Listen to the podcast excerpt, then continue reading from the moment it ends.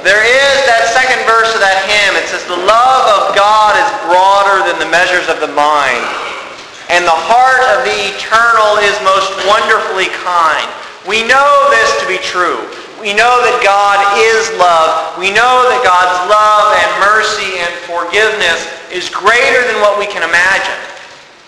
And so when we come to scripture verses that are difficult for us, it's always helpful to remember that God is loving and kind and gracious and to think about how we can understand these passages in light of that truth. Because we can't read this and say, well, God must have just been having a really bad day. You know, the fact is that God is love, and God's love is being worked out all throughout Scripture, all throughout our lives. And so we have to wrestle with that of, of what does this teach us about God's love? What does this teach us about God's kindness? Even though it may not seem that way, we have to trust that this, all of Scripture, is a reflection of God's ultimate love and kindness. Um, and sometimes it's towards the greater community. Um, but we have to we have to struggle with that. Um, let us pray.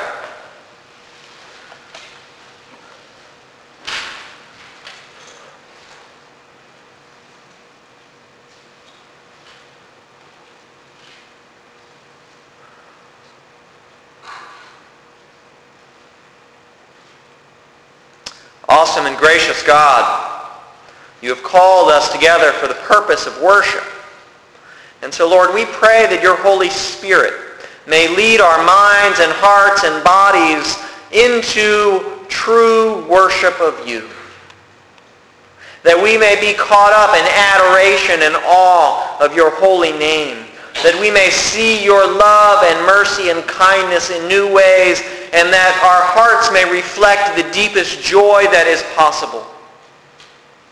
And here, God, as we prepare to read your word, to listen to it as it is proclaimed, we pray for wisdom and courage and the boldness to listen, to be still, and let your spirit guide us forward. For we trust in you, our Lord God Almighty. Amen.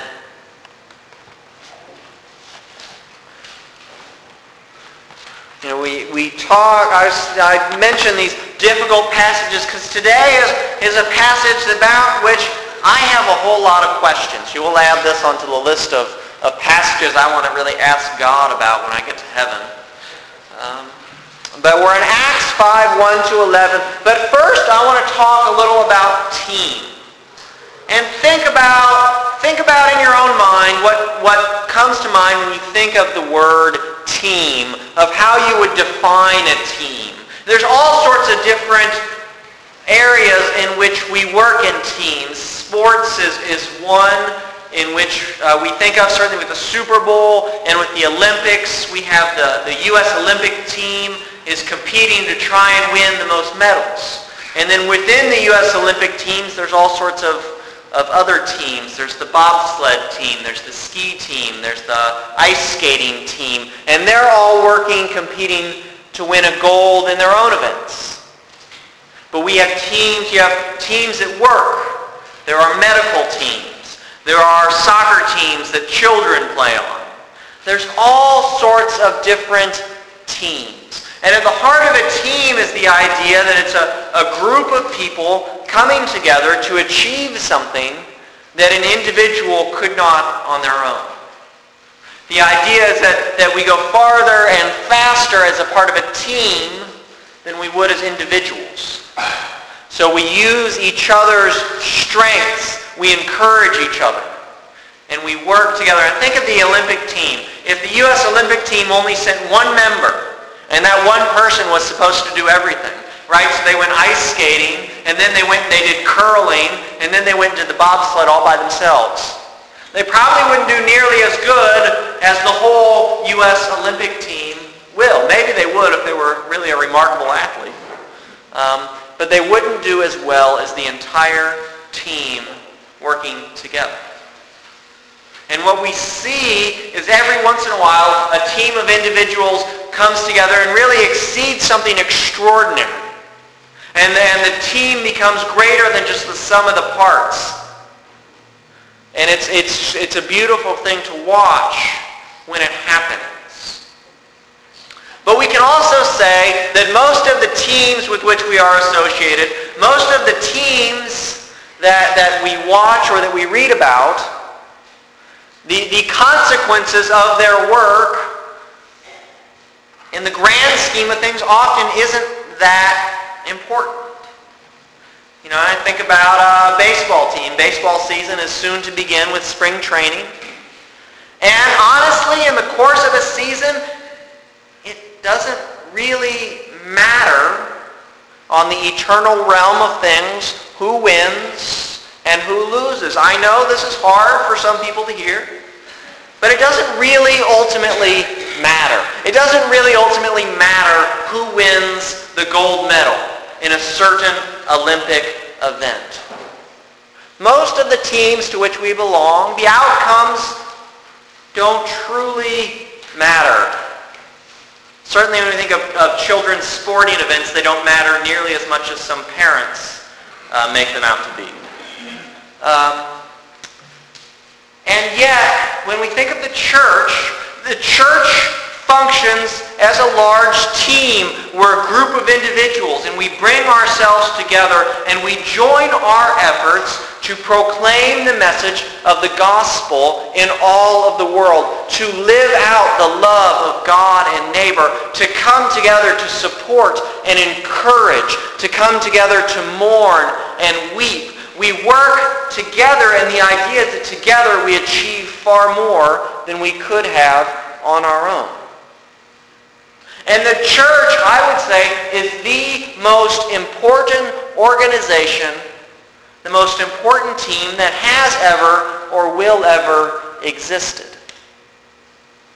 Because millions of years from now, when the sun has expanded and consumed the earth, there is only one organization that not only will still be functioning, but it will actually be functioning better than they are now.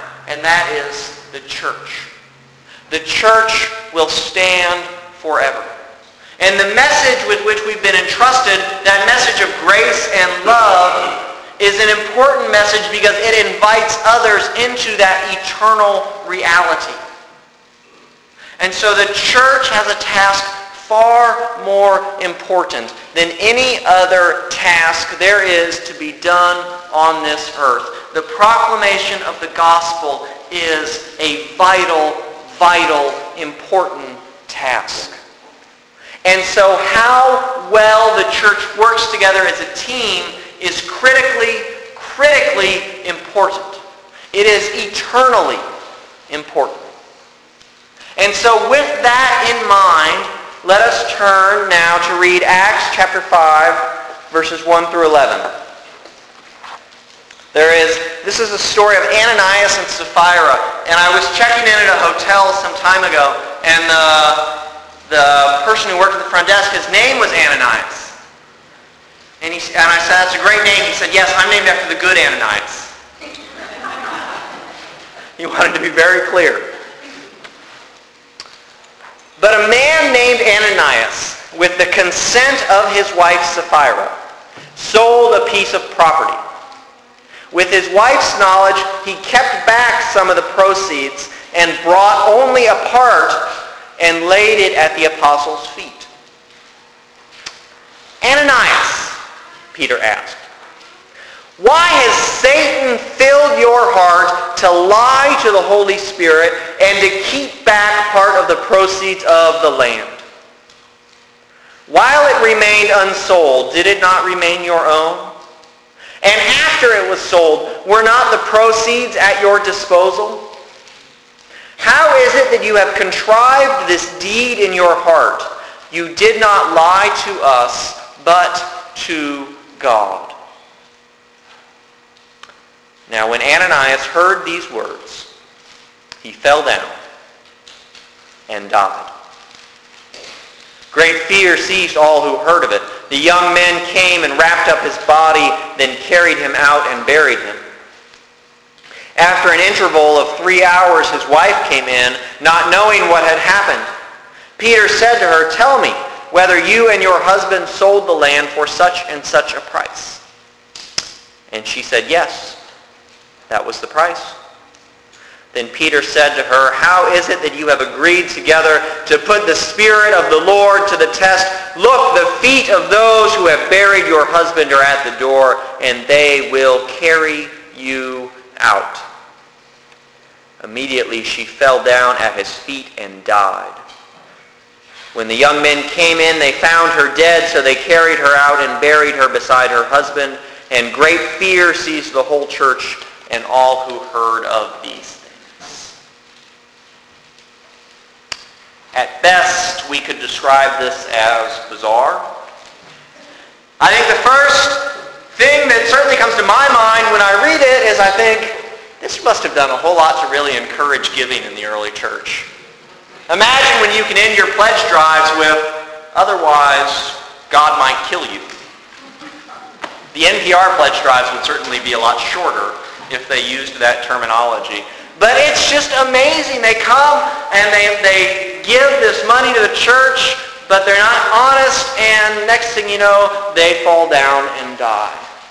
And we wonder why. Why did this happen? There are certainly things far more severe than this in the Bible that God does not punish so immediately and so drastically. And so we wonder why. Why did they fall down and die immediately upon lying to Peter about what they sold the land for?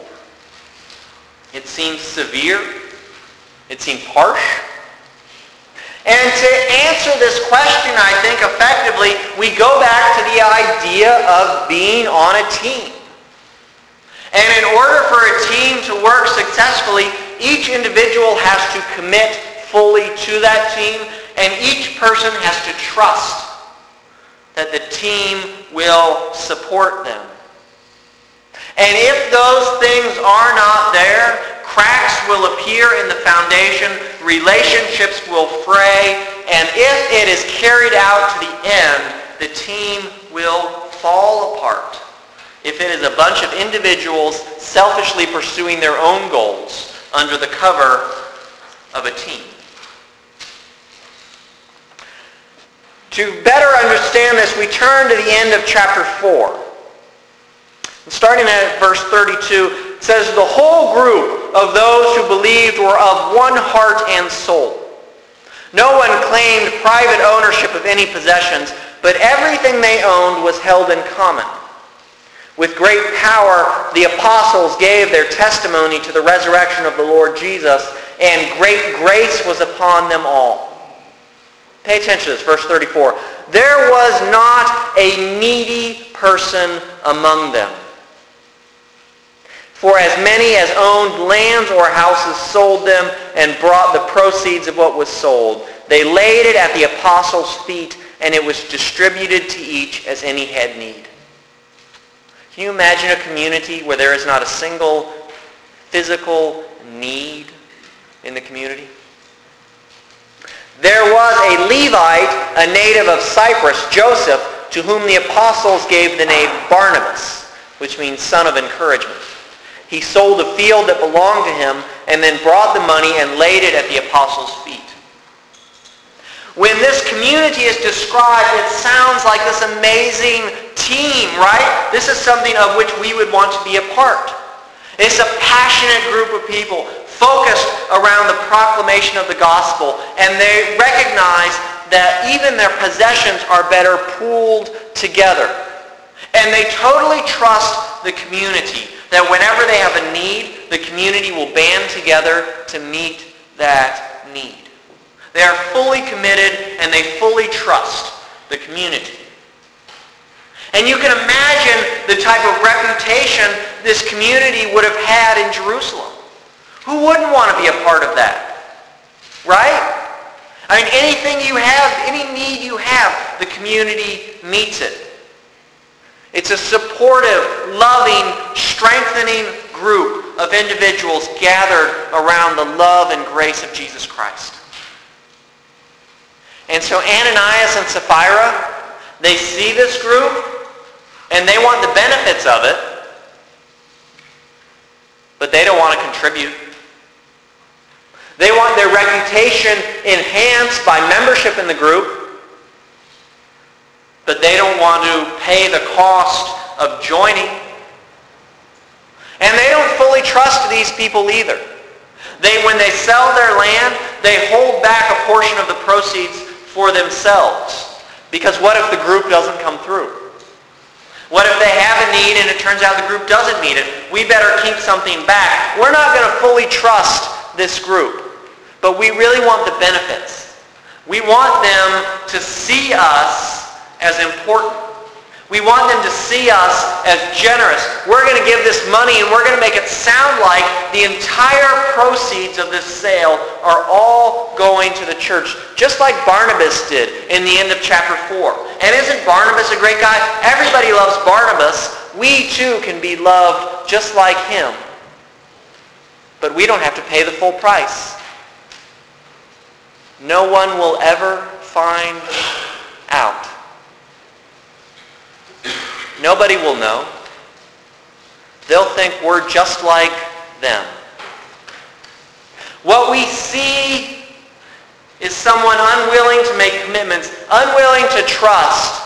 They're in it for themselves. They're joining this out of selfish purposes. And if that attitude spreads in the community, cracks will begin to form. Relationships will begin to fray and the early church may well fall apart. And the task of the early church is so critically important that that cannot happen.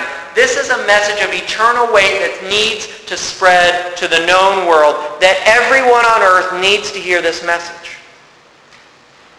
And this is the reason I think that the story ends like it does because it's important the community is committed to each other. It's important the community trust one another.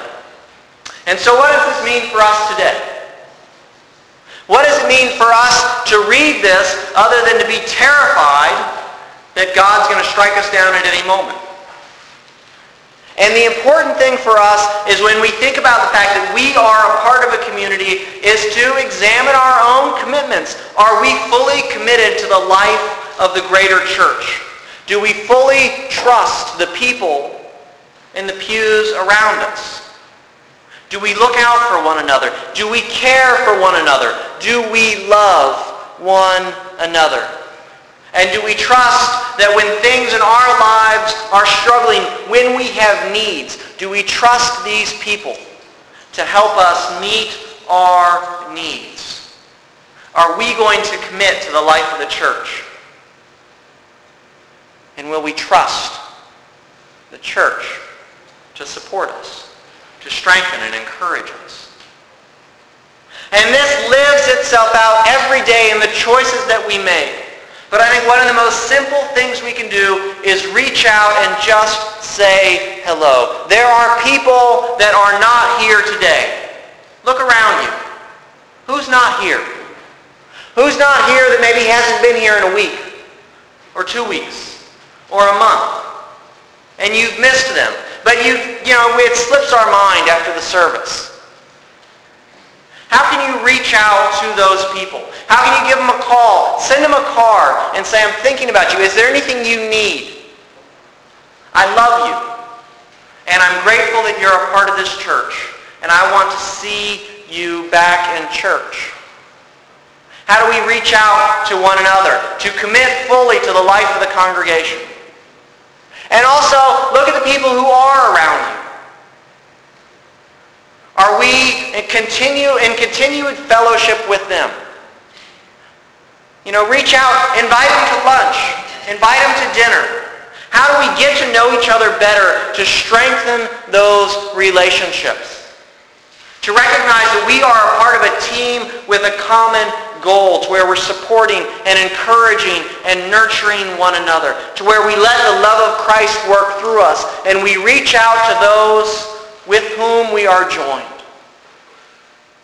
that we may work together to spread the gospel.